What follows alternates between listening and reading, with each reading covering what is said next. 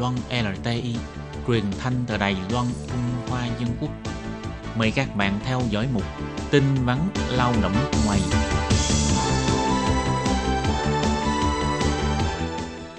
Khi Nhi và Thúy Anh xin chào các bạn. Xin mời các bạn cùng đón nghe chuyên mục tin vắn lao động của tuần này.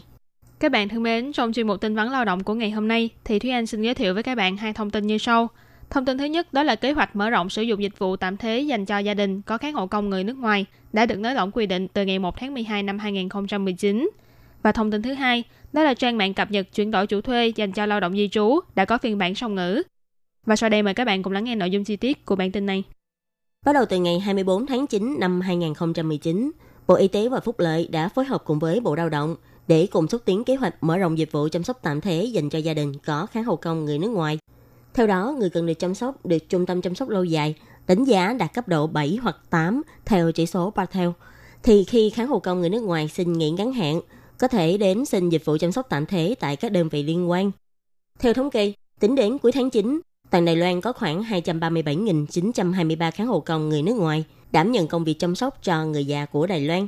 Chiếu theo quy định cũ, nếu như muốn xin dịch vụ chăm sóc tạm thế thì chỉ khi khán hộ công người nước ngoài xin nghỉ liên tục một tháng, từ ngày thứ ba mươi mốt trở đi mới có thể xin dịch vụ này. Cũng tức là cần phải không có người chăm sóc đến hơn một tháng mới có thể xin hỗ trợ dịch vụ tạm thế. Nhưng bắt đầu từ ngày một tháng mười hai năm hai nghìn không trăm mười chín trở đi, Bộ Lao động và Bộ Y tế Phúc lợi đã nới lỏng thêm quy định của dịch vụ này. Chỉ cần khán hộ công người nước ngoài xin nghỉ một ngày hoặc không thể thực hiện công việc chăm sóc là có thể lập tức xin dịch vụ chăm sóc tạm thế với đơn vị của địa phương. Tổ trưởng Tổ quản lý nguồn lao động người nước ngoài, ông Tiết Giám Trung bày tỏ, căn cứ theo quy định hiện hành, thời lượng xin dịch vụ tạm thế của mỗi hộ gia đình trong một năm là có hạn. Khi khán hộ công người nước ngoài xin nghỉ, gia đình chủ thuê có thể đến trung tâm chăm sóc lâu dài để đăng ký dịch vụ tạm thế trước khi khán hộ công nghỉ phép. Nếu là hộ gia đình có thu nhập thấp thì chính phủ sẽ hỗ trợ hoàn toàn chi phí. Nếu là hộ có thu nhập trung bình thì chính phủ sẽ hỗ trợ chín mươi lăm phần trăm chi phí. Còn các hộ thông thường thì sẽ được hỗ trợ tám mươi tư phần trăm chi phí. Những khoản hỗ trợ này sẽ do trung tâm chăm sóc lâu dài và quỹ an toàn nghề nghiệp phụ trách. Chủ thuê phải tự chi trả mười sáu phần trăm chi phí. Các hộ gia đình có khán hộ công người nước ngoài nếu cần đăng ký dịch vụ chăm sóc tạm thế này có thể dùng điện thoại bàn hay điện thoại di động để gọi đến số một chín sáu sáu. Trung tâm chăm sóc lâu dài tại các địa phương đều sẽ có chuyên viên tư vấn để phục vụ và cung cấp thông tin liên quan đến dịch vụ này.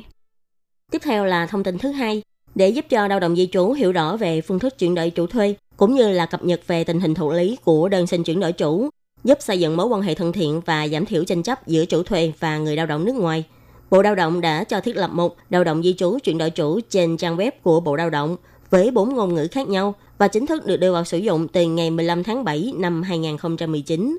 Chức năng này có thể giúp cho lao động di trú tra cứu chuyển đổi chủ thuê hoặc tiến độ đơn xin chuyển đổi chủ và cả thông tin của những chủ thuê mới có ý nguyện muốn thuê lao động di trú, giúp cho lao động di trú có thể tiện lợi hơn trong việc chuyển đổi chủ thuê.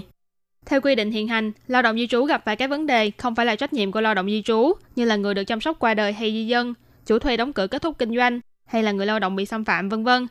Nhằm đảm bảo quyền lợi của người lao động di trú thì lao động di trú có thể chuyển đổi chủ thuê thông qua thỏa thuận giữa hai bên hay ba bên để các thông tin chuyển đổi minh bạch hơn và giúp cho chủ thuê hay công ty môi giới tiện lợi hơn khi làm các thủ tục chuyển đổi chủ cho lao động di trú. Bộ Lao động đã cho thiết lập hệ thống thông tin về chuyển đổi chủ thuê cho lao động di trú, giúp cho người lao động có thể xin chuyển đổi đến làm việc cho người chủ thuê mới thuận lợi hơn. Hệ thống này hiện đã được đưa vào sử dụng, tỷ lệ hỗ trợ lao động di trú chuyển đổi chủ thuê thành công đạt đến chín mươi phần trăm. Bộ Lao động bày tỏ xem xét đến vấn đề lao động di trú có thể tự lên mạng để tra cứu tiến độ và thông tin chủ thuê. Bắt đầu từ ngày mười lăm tháng bảy năm hai nghìn không trăm mười chín, trang web này đã được thêm vào bốn ngoại ngữ gồm tiếng Anh, tiếng Indonesia, tiếng Việt và tiếng Thái, giúp lao động di trú không biết tiếng Trung cũng có thể tự lên mạng này để tra cứu và thao tác. Các bạn lao động di trú có thể lên trang thông tin bảo vệ quyền lợi lao động người nước ngoài, rồi chọn khâu chuyển đổi chủ thuê dành cho lao động di trú, đăng nhập mã số hộ chiếu là sẽ xuất hiện các thông tin về tiến độ đơn chuyển đổi chủ, vân vân, và cũng có thể tra cứu thông tin về chủ thuê có ý nguyện thuê lao động mới, giúp lao động nhanh chóng nắm bắt thông tin mới nhất và thực hiện việc chuyển đổi chủ thuê nhanh chóng, hiệu quả hơn. Nếu có vấn đề cần được hỗ trợ trong quá trình sử dụng hệ thống này, các bạn cũng có thể gọi điện thoại cho đường dây nóng một chín năm năm để được tư vấn bằng song ngữ. Và các bạn thân mến, chuyên mục tin vắn lao động của tuần này đến đây cũng xin tạm khép lại. Cảm ơn sự chú ý lắng nghe của quý vị và các bạn. Thân ái chào